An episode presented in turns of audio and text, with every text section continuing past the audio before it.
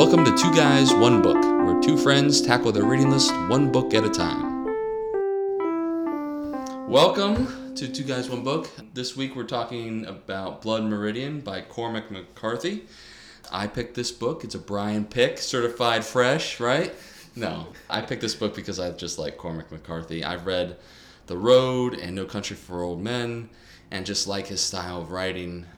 And uh, brief synopsis of Blood Meridian. It we follow the main protagonist is just called the Kid uh, in his adventures in Texas and Mexico in 1849, 1850, and he gets caught up in a gang called Glant with Glanton is the main, one of the characters, the leader of the gang, and they go around basically hunting for Indian scalps because they get paid for them, and it's just a lot of violence and nonsense. And then you meet crazy characters like the judge and other people in Glanton's gang. And then shit happens. Glanton gets killed.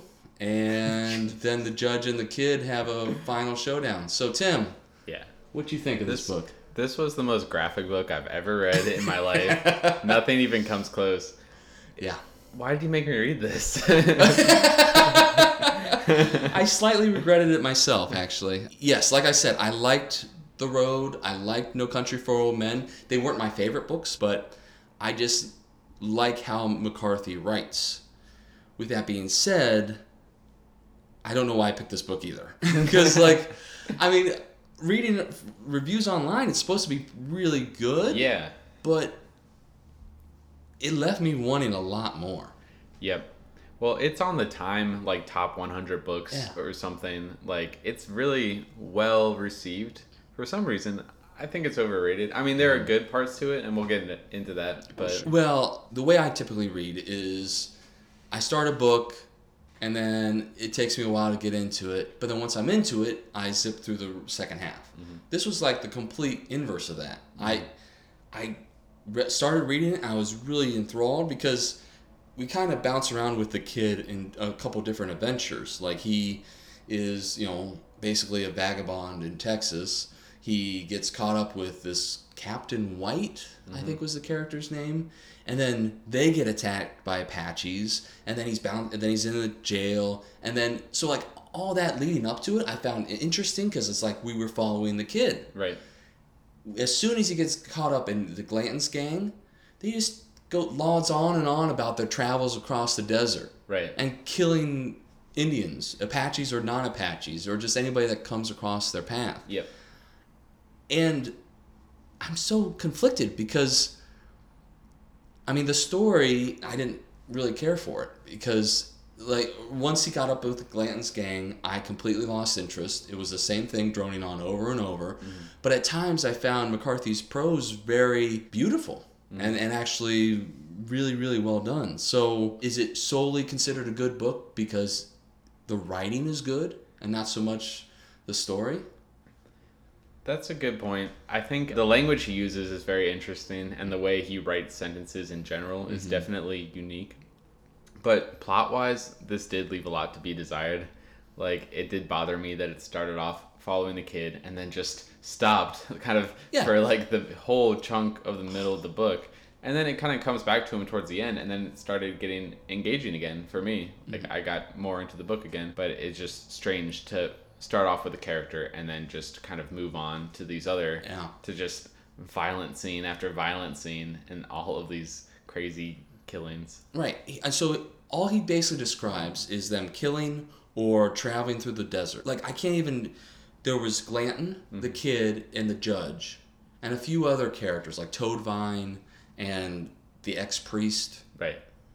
That's it. That's I mean there was Black Jackson. I remember mm-hmm. Black Jackson too because he was memorable in a few scenes. But like there was no character development at all. It was like just reporting what happened. It was basically one long, very well written newspaper article. I think it would have been a better book if it just followed the kid because he's this like 16 year old kid or however old he is and goes and joins these crazy um, Indian hunters and it's it's a wild ride but Oh yeah.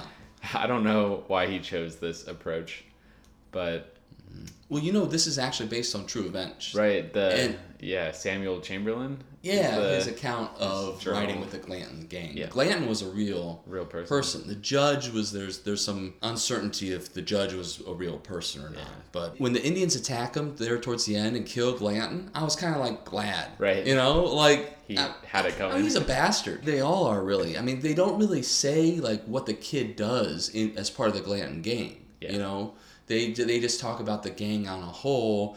Maybe, and he talks about Glanton or the judge doing some things individually, but all the violence is kind of perpetuated by the whole gang as a body. So we don't know what the kid was all involved with. But I would have loved to like there could have been time for conflict, like the kid having a conscious as being part of this group. He could have expanded on that maybe and created more internal monologue of what the kid's thinking and to, to provide some conflict along with that. there was not good character development, No. And you could argue maybe it's part of his like sparse writing style that you just it's implied. Yeah. And there are moments where you feel like maybe he's showing the kid having compassion and maybe going against the norms of that violent gang. But on the whole, he kind of is just going along with whatever they're doing. right. So, You you make a good point because as I look back on the road in No Country for Old Men, there wasn't really much character development there either. And you're right, that's but there was more of a compelling story. I felt like. I agree. And it was just Have you read any more? I, I read The Road a long time Okay. ago. And the interesting thing about his writing is that at the beginning it's a little hard to get into because he doesn't really do dialogue with like quotations Mm-hmm. and like he said and she said. It's more just like this long, strung on sentence. I actually like that. Yeah. I mean, that's one thing that I'm drawn to McCarthy is because McCarthy is a perfect example, and I always like using E. E. Cummings as an example too of how your English teachers are full of shit because those two guys don't do capitalization or, or E. Cummings doesn't do capitalization or anything like that. Cormac McCarthy doesn't do quotations around what the characters are saying and very little apostrophes for contractions, but it's still wonderfully written, both McCarthy and Cummings. And so, like, English has all these rules, just Right. like society putting the rules on you, you know, but from the man. The man. But so I, that's one thing I, one beef I always had with English growing up in school was that it imposed all these rules on you, yet there are famous people that don't abide by them, you know, and that's fine. It's just, you gotta acknowledge that. Maybe that's that's like what sets them apart though. That's one of the things that Right. Like he's the master of the run-on sentence or is. is. how I would describe And another him. thing I, about this book I really liked was it. He wrote it almost like he was talking about it from the mid 1800s. Yeah. Right. I mean, it, I kind of like that. You're for the first couple pages and getting into it, it was a little harder to read, but halfway through, you're you're just reading along like it's no big deal. It, it bothered me some of the words he'd use were just so like obscure that you'd have to get out a dictionary and just be like, "Oh, what the hell does that even oh, mean? Oh really? Yeah. I, I didn't care that much. You I just- just kept just reading. like, Context. I was like, gotta get this book done. Gotta get this Yeah. book done. Keep reading. Don't no time to look up for that word. Who cares what that means? Yeah. He would They're just- just gonna kill the, the character in the next page anyway. yeah, all of that Yeah. violence. It was Yeah. too much. Did it get to you? It was too I much. mean, yeah, like I can handle a fair amount of stuff, Mm-hmm. but like I wouldn't recommend this book to anybody remotely squeamish or because oh right. there are times when they would kill children in these terrible ways. Yep. I don't even want to repeat the Yeah. scenes, Yeah. but and it just felt like too much. You can make your point in the book without taking it this far. And I guess another issue I had with this was he would randomly throw in some sort of philosophical point through made through one character, like Mm. The judge or someone like that, and it felt like it was stretching or trying hard to be profound. I don't know if you agree or disagree, but it just this Yeah. book didn't seem to have a strong philosophical message to warrant Right. all the violence or No. plot. No. I took it as just a bleak view of American history. And I get roped into this all the time because I love westerns, like as mm-hmm. movies. But they kind of glamorize the western past, you know. Right. It, it was a bleak time. And this was even before the Civil War, so I can't fathom what it was like to live in that, that era. So, I mean, I guess you can make the argument that he was just showing how the true nature of the Wild West and how stark it really was. But he didn't come out outright and say, like, he, he just left it out there. He didn't balance it with anything, like you said. Like, the judge was a proponent of some philosophical thoughts, but at the end, the judge was just a crazy character anyway. Well, it's interesting you say that. I think you're right that a lot of Western fiction does maybe romanticize the past or oversimplify the dynamics of it. So, like in this book, the main characters are either American or Mexican or Indians, like Native Americans. And at different times, they're all acting terribly, right? So it's not this black and white thing where it's like a good versus evil sort of framing of the whole environment compared to a lot of other Western stories, I feel like. Right. A lot of other Western stories, there's definitely a hero and definitely a villain. But yeah, this one, everyone's kind of shitty and. Yeah. So you could argue the bleakness is intentional, the lack of a plot is intentional. But a book like The Road had a much better premise for a story. It's like a father and a son trying to survive in this like post-apocalyptic right. world with a Western bend to the tone. Yes. Yeah. You oh, know. sure, sure. Yeah. But yeah, but I think that one I enjoyed the world building that he did in that one. Mm-hmm. In this one, it was just like a lot of going over the desert and some bushes, and oh, they passed under these trees and saw another charred wagon burning in ash. It's just, I yeah, it just was seemed a little repetitive, and yeah, just kind of hard to struggle through the second Well, half. I started out just highlighting these parts where he's describing the nature, the mountains and the moon and stuff. I'm like, oh, it's really beautiful. But yeah, towards the end, it's like, all right, you've you know said this in a different way a hundred times. So Literally, the exact same thing happened to me. Yeah. I noticed that the quotes that I was highlighting and note making note of throughout the whole book, they take up most of them in the first half of the book Mm-hmm. because by the time I'm halfway through, they almost become repetitive and old. yeah, I mean, they still might be beautiful, but it's like okay, it's I'm like ready for something else, you know. Yeah. I mean, I can only read so many things about the sun rising in the east and setting in the west. Like I know that already. Yeah. Moving on from the right. moon. And Right. Sun. Yeah. Yeah. But yeah, but there's like no real other quotes other than him describing the scenery. So, just to give some context for what this reminded me of, you've seen Inglourious Basterds, right, in Tarantino? Mm-hmm. Yep. A little bit, it reminded me of how, like, Brad Pitt's character, Lieutenant Aldo Mm-hmm. Raine, is recruiting a small group of soldiers to go get scalps of people, of the Nazis.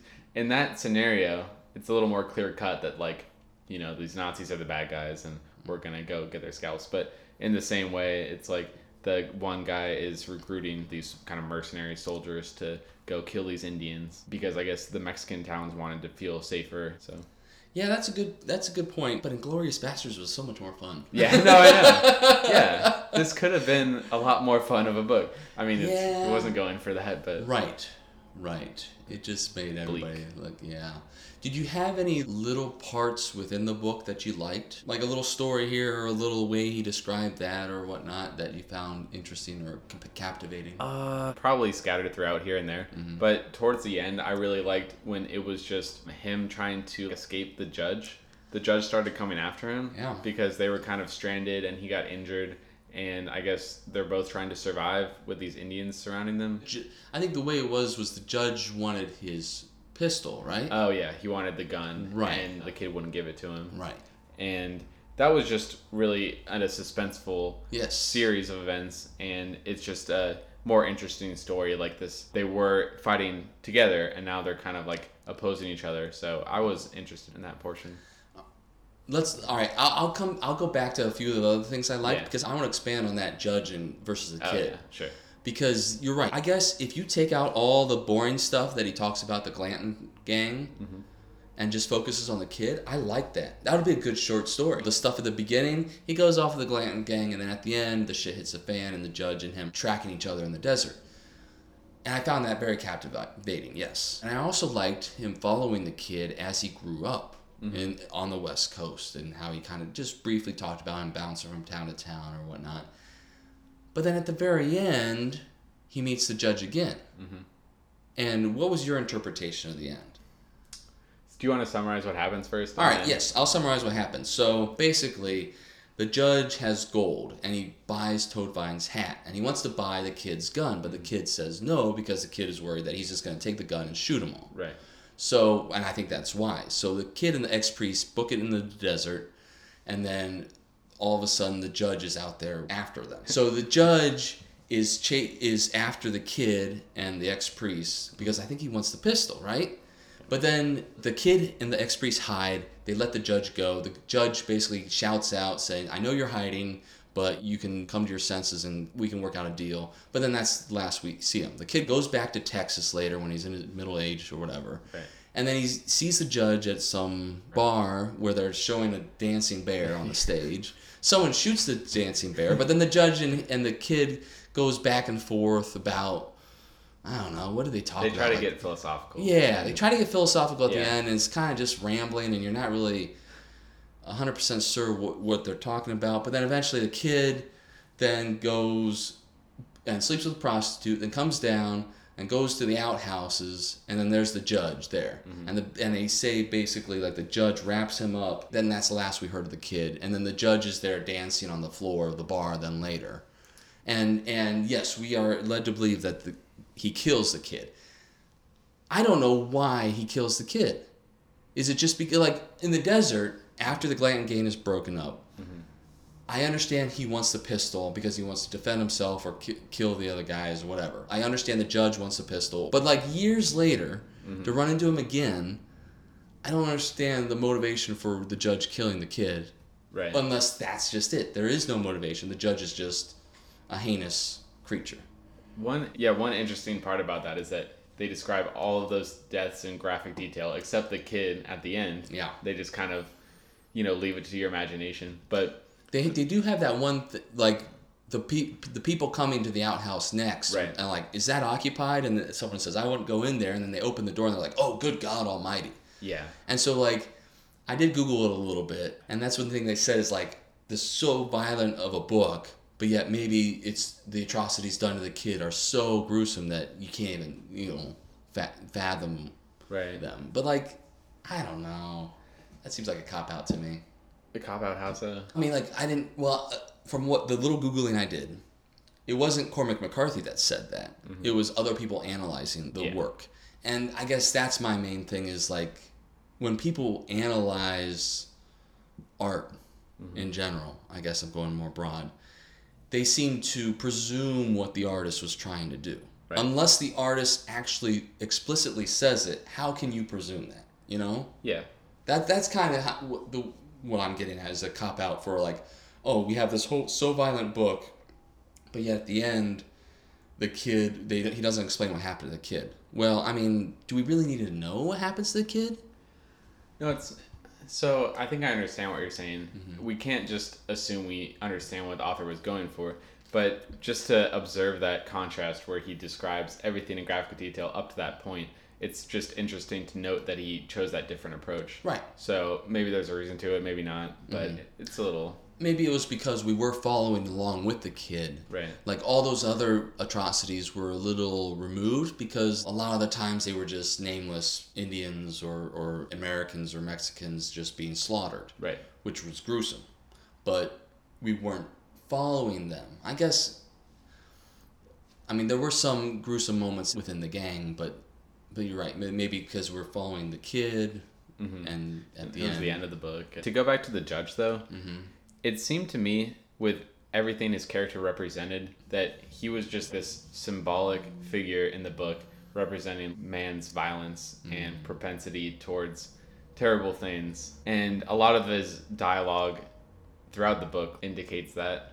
And I have quotes too to go into. We usually say them at the end though, Yeah, so I don't know if it doesn't matter. you remember when he talks throughout just like about war and about how war is sort of natural and righteous and just. So it seems like he's sort of representing man's worst instincts and nature. Okay. He says at one point, moral law is an invention of mankind for the disenfranchisement of the powerful in favor of the weak. Historical law subverts it at every turn. Ah, So he's just saying that moral law is just this arbitrary thing, and at their core, people are these violent, evil creatures. That's kind of how I interpreted it. okay. Yeah, I buy that. I mean, I, I guess looking at it through that lens, then you're right. He doesn't need a motive to kill the kid at the end. Mm-hmm. He's just the agent of chaos of humans' violent nature. He's definitely unique as a character. The way he talked. He knew like multiple languages Yeah. too. Yeah. Well, they made him seem like this almost immortal figure mm-hmm. who had lived across generations and knew all these languages. And just to highlight this, like this part at the end, the kid sees him across the bar and he says, Watching him across the layered smoke in the yellow light was the judge. He was sitting at one of the tables. He wore a round hat with a narrow brim, and he was among every kind of man herder and bullwhacker and drover and frighter and miner and hunter and soldier and peddler and gambler and drifter and drunkard and thief. And he was among the dregs of the earth in beggary a thousand years. And he was among the scapegrace scions of eastern dynasties, and in all that motley assemblage. He sat by them, and yet alone as if he were some other sort of man entire, and he seemed little changed or none in all these years. Hmm. Yeah, that's So- good. Is he the devil? I mean, that's another theory I think I saw people Okay. People I mean, say- I'd, I'd buy that, right. And then at the end, he's like kind of dancing on the mm-hmm. tables and just mm-hmm. acting wild. right? So there, there's a lot of biblical like imagery in this book and references in general. But I don't know if he's literally representing the devil or if it's just like, like I said, like mankind's mm-hmm. worst instincts, like how terrible people can be. Because some of the things he did in the book, there's one point where they kidnapped like an Indian, like an Apache kid, and then they were all just kind of like playing with him by the fire, and then he just left with him and killed him for mm. for no reason. So Well, it was basically pedophilia. he was a pedophile. Yeah, Yeah. the judge. Yeah. Yeah. So he would have sex with like this Indian kids and then kill them. Yeah, It's fucked up. yeah, it is. But that's like, I mean, when you think about the worst things a person can do, that's what he's doing in all these situations. But he's also like scientifically documenting nature as he goes. He had some line that was like, whatever exists without my knowledge exists without my consent. Remember? Kind of weird. I don't know. I mean, the more we talk about this, the more I'm bored with him being the devil. yeah. Yeah. I mean, which is, I actually kind of like that view Mm-hmm. than trying to rationalize his actions as a man, Right. You know, or like you said, just the, the, the, the utter violence. He's beyond a man. He's not just compared to every other character in this book. He's mm-hmm. a whole different being. Whether that's meant to be the devil, mm-hmm. to me, he just like I said, all things terrible, but also just the spirit of war and blood and gore. He said one line at one point that was like, "Only that man who has offered up himself entire to the blood of war." Who has been to the floor of the pit and seen horror in the round and learned at last that it speaks to his inmost heart, only that man can dance. And then he just starts dancing. so, Ah, true. so Very true. yeah, So I, in terms of interesting characters, I guess we could say the judge very much dwarfs the kid. yeah, and it was the dynamic between the judge and the kid as well. But that's why I like the the end of the book so much is because it did focus on those two, Right. and uh, yeah, because the kid is almost like the reader's perspective on things a little bit. Like he's the one going along on this journey, and you're kind of following them along. Right. I guess. But during the whole Glanton gang shenanigans, we don't really know what the kid is up to. Well, is I wonder if there's a reason for that. Like he didn't want us to focus too much on the kid's atrocities. Sure. I mean- I mean by not by not saying what he did along with the gang, Yeah. then at the end we're more empathetic to the kid. That's true. Yeah. And he is a kid, right? Like he's a young teenager. Yeah. You could argue he's almost forced into this situation. He wrote parts of the book where it was like the kid pulling an arrow out of someone's leg, uh, one of the other gang members. He was the kid was supposed to kill one of the injured guys, but he didn't. He left him there Yeah. to try to hide or defend himself. So that can't be an accident that like Mm-hmm. he didn't highlight the kids killing as much and then he did highlight those moments. Mm-hmm. So there was an effort to show some empathy toward him. I guess so. I would have liked more of an effort or more of a glimpse into like I mean, I think he could have showed if we if the if the reader was to go along with the kid, he could have gone into the kid's psyche a little more and be like showed him conflicted as being part of the Glanton gang. I cop with these guys, I would die with on my own out here, but these guys are doing horrible things. Just explore that a little bit. Yeah, but that's his style is like that whole minimalist approach, which is like you read between the lines. I guess so. But this is maybe too much I don't know. I minimalism or something. You're right.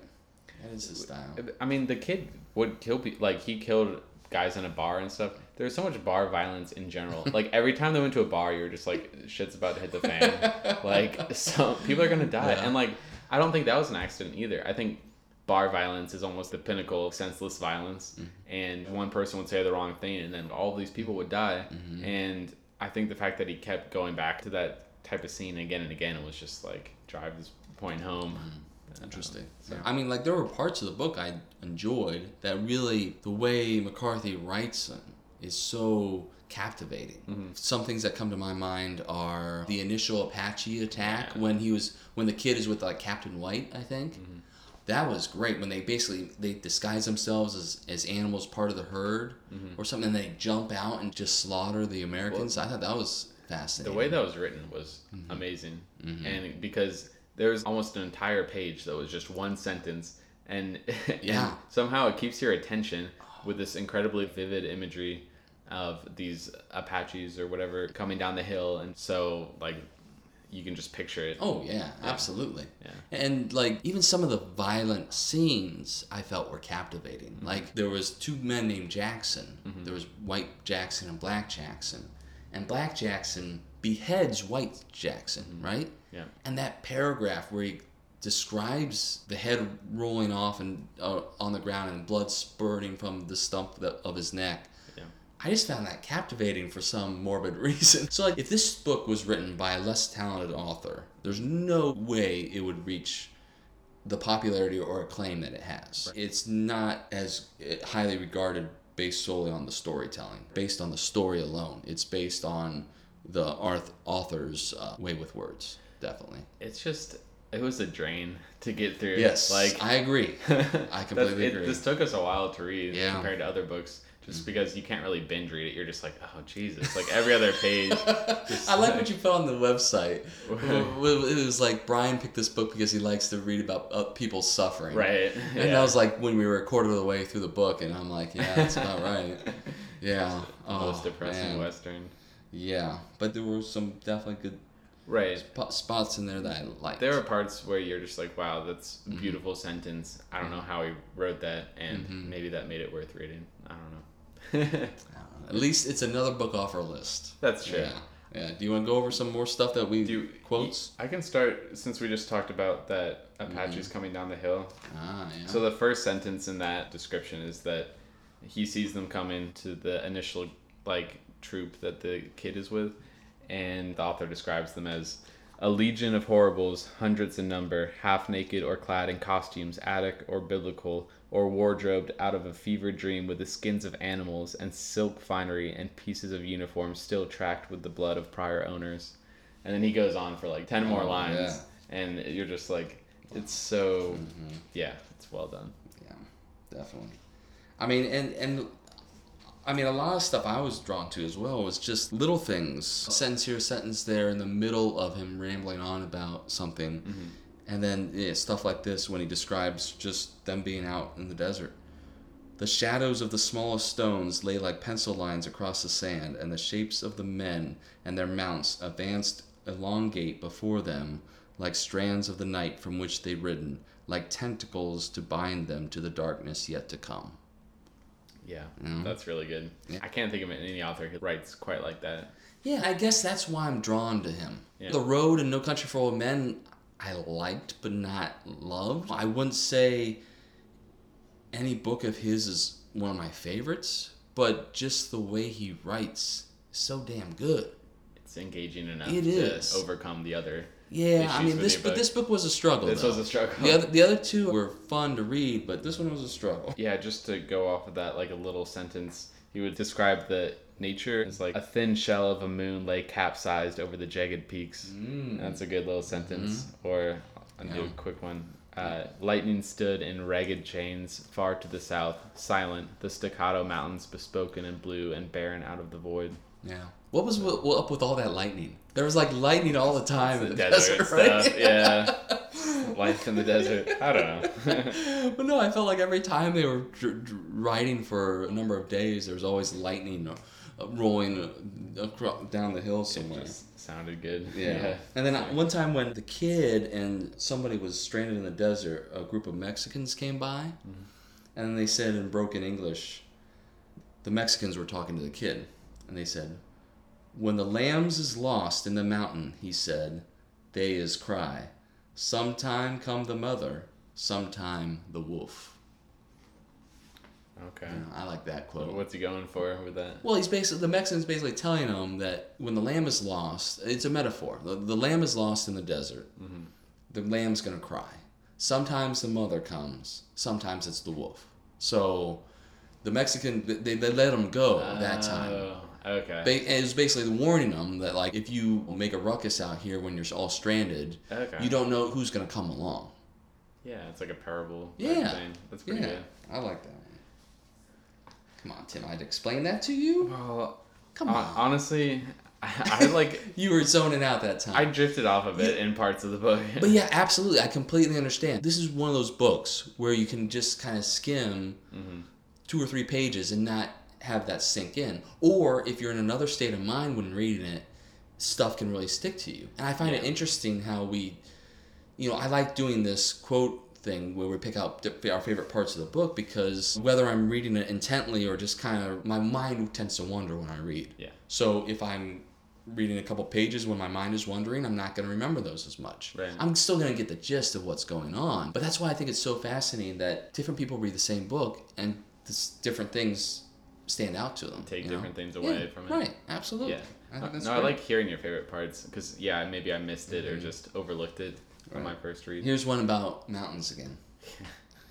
The jagged mountains were pur- pure blue in the dawn, and everywhere birds twittered, and the sun, when it rose, caught the moon in the west, so that they lay opposite to each other across the earth, the sun white hot, and the moon a pale replica, as if they were the ends of a common bore beyond whose terminals burned worlds past all reckoning. You know, like he comes up with shit like that. I'm like, Yeah. damn. I, see, I agree. His language is beautiful, Yeah. but like there were times when I thought he was also stretching a bit, like going overboard. Oh, sure. you're just like you didn't. You're just trying a little too hard to sound. yeah. he went to that well a few too many times in Yeah. your opinion. I mean, yeah. I loved it, but you gotta like yeah. find the balance. Right, right. I'll do one more, and it's kind of a long one. So Okay, all right, that's Um, fine. Take your time. Okay. So this is when the kid got separated from the Glanton gang, and he's just kind of on his own in the Ah, desert. I think they had just been attacked or something. Mhm. So he's like off in the distance, and he says, talking about the kid. He moved north all day, and in the long light of the evening, he saw from that high rimland the collision of armies, remote and silent upon the plain below. The dark little horses circled, and the landscape shifted in the paling light, and the mountains beyond brooded in darkening silhouette. The distant horsemen rode and parried, and a faint drift of smoke passed over them, and they moved on up the deepening shade of the valley floor, leaving behind them the shapes of mortal men who had lost their lives in that place. He watched all of this pass below him, mute and ordered and senseless, until the warring horsemen were gone in the sudden rush of dark that fell over the desert. Nice, yeah. I remember that passage too. Yeah. That was good. I think that was another time when I was captivated is when the kid was by himself, Yeah. trying to catch up to the gang, and I, yeah, and that was Because then you're seeing it from his perspective. yeah, yeah. But just to like say one more thing about that is Mm-hmm. it's an interesting view because so much of the book is them having this firsthand warring experience. Mm-hmm. But in this passage, he's watching it from a distance. Right. So if you could just picture just like these two armies clashing and over the horizon and not even knowing the like who it is, but just seeing how senseless it looks kind of in the zoomed out view. I thought that was a cool Sure. part.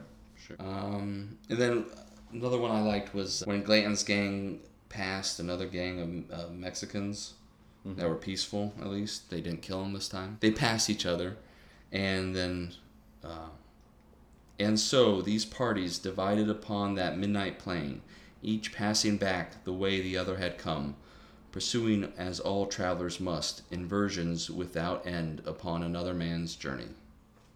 Hmm. That's good. Yeah, um, and just another part of this book I liked. I don't. There's no quote or anything, but well, I'll, I'll read a quote here. It's when I think the kid is getting told a story by somebody how the judge how they dis- they came upon the judge in the de- desert initially, and they were low on gunpowder, and he basically created gunpowder, Do you remember? Do you remember that part? Yeah. Where he followed bats into the cave and got the guano from the bat, the bat dung, and then mixed it with saltpeter or something, and then but then they had to piss in it as mm-hmm. well. And so, so the guy's telling the story. We hauled forth our members, and at it we went, and the judge on his knees, kneading the mass with his naked arms, and the piss was splashing about, and he was crying out to us, "Piss, man, piss for your very souls." You love that part. I mean, that did make me laugh. I mean, that's just it. I mean, uh, yeah, the judge is an interesting character. I will say that. I mean, it's just I wanted to like him more, but like you said, he's did so many terrible things that I mean, I guess that's his point, though. Well, I think that example you read is just how he would sprinkle these moments of levity throughout here and there. I don't know if you remember when Glanton was getting his gun from like an arms dealer type person. And so he's trying it out, and he just shoots every animal in sight. Chicken, and a cat. Yeah, yeah. They're just like, and the like, like I didn't say the quote, but it was like, and the cat just disappeared. And so he shoots a cat, he shoots a goat, and then a Mexican woman comes out of her house, and they tell her to go back inside. and you can just picture this crazy guy just shooting everything in sight. yeah. So I feel like that was. I mean, it's like ridiculous, but Mm. I thought that was meant to be kind of funny. Yeah, yeah, and I was fascinated. It seemed like the pistols were the the main weapon Mm-hmm. because thinking about this was before the Civil War, and so the, they still bear you know what what's that called muzzle loading Mm-hmm. muzzle loading rifles, right? Or so like the pistols with the the revolving action, you could get five or six rounds off relatively quickly. It seemed like they at that time he was purchasing high powered pistols or, Mm-hmm. or revolvers. So it seemed like the, that was the weapon to have, which I found interesting. Yeah, I, I guess I don't know as much about the context of what the most desirable artillery is mhm. because you have Native Americans shooting arrows at you, mm-hmm. and then there's people with like swords. I think lancers, Yeah, and then yeah. there's the rifles, and then mm-hmm. pistol probably would be the mm-hmm. most desirable. Right, right. And I also did like that part when Black Jackson got killed. Like Black Jackson was killed at the ferry that they commandeered, and he was the first casualty of the Indian onslaught that eventually broke up the Glanton gang. And I feel like that that whole scene where he takes an arrow through the abdomen and then in the groin, and he's stumbling there, and then he gets clubbed. He was like by the river, Yeah, and then yeah, yeah. that was well written. Yeah. So I I was more than happy to see Glanton and his gang meet their demise. Well, it's weird to have these group of characters who make up so much of the book, and then you're so happy when they're getting killed mm-hmm. because it's like you've been following them around.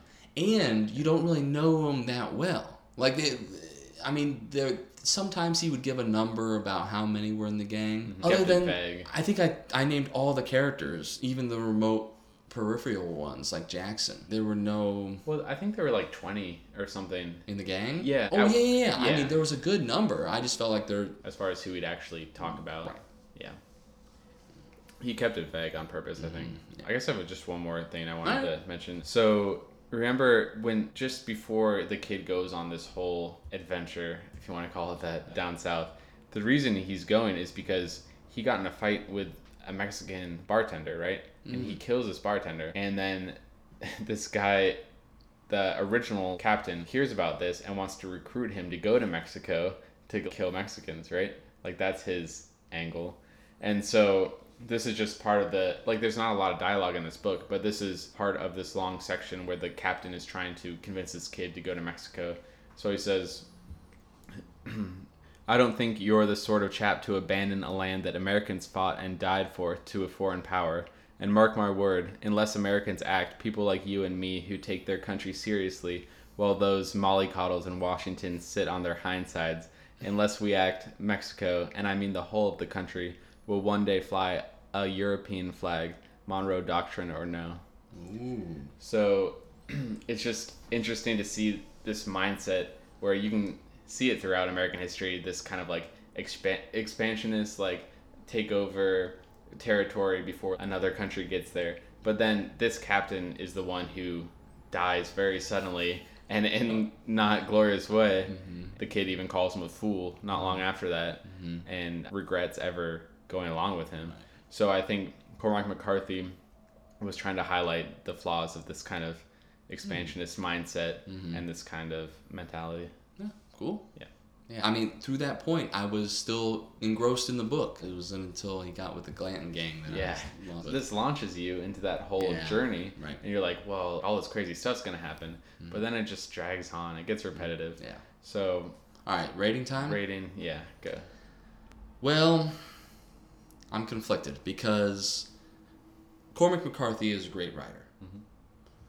but I'm gonna be harder in my reviews now. I'm. This is a two out of five. Two out of five? Yeah, Wow. two out of five, man. I mean, I had to sit down and make myself read the second half until I got to like what you said when the Glanton gang got busted up. Yeah. and it was the kid against the judge. That was interesting again, but.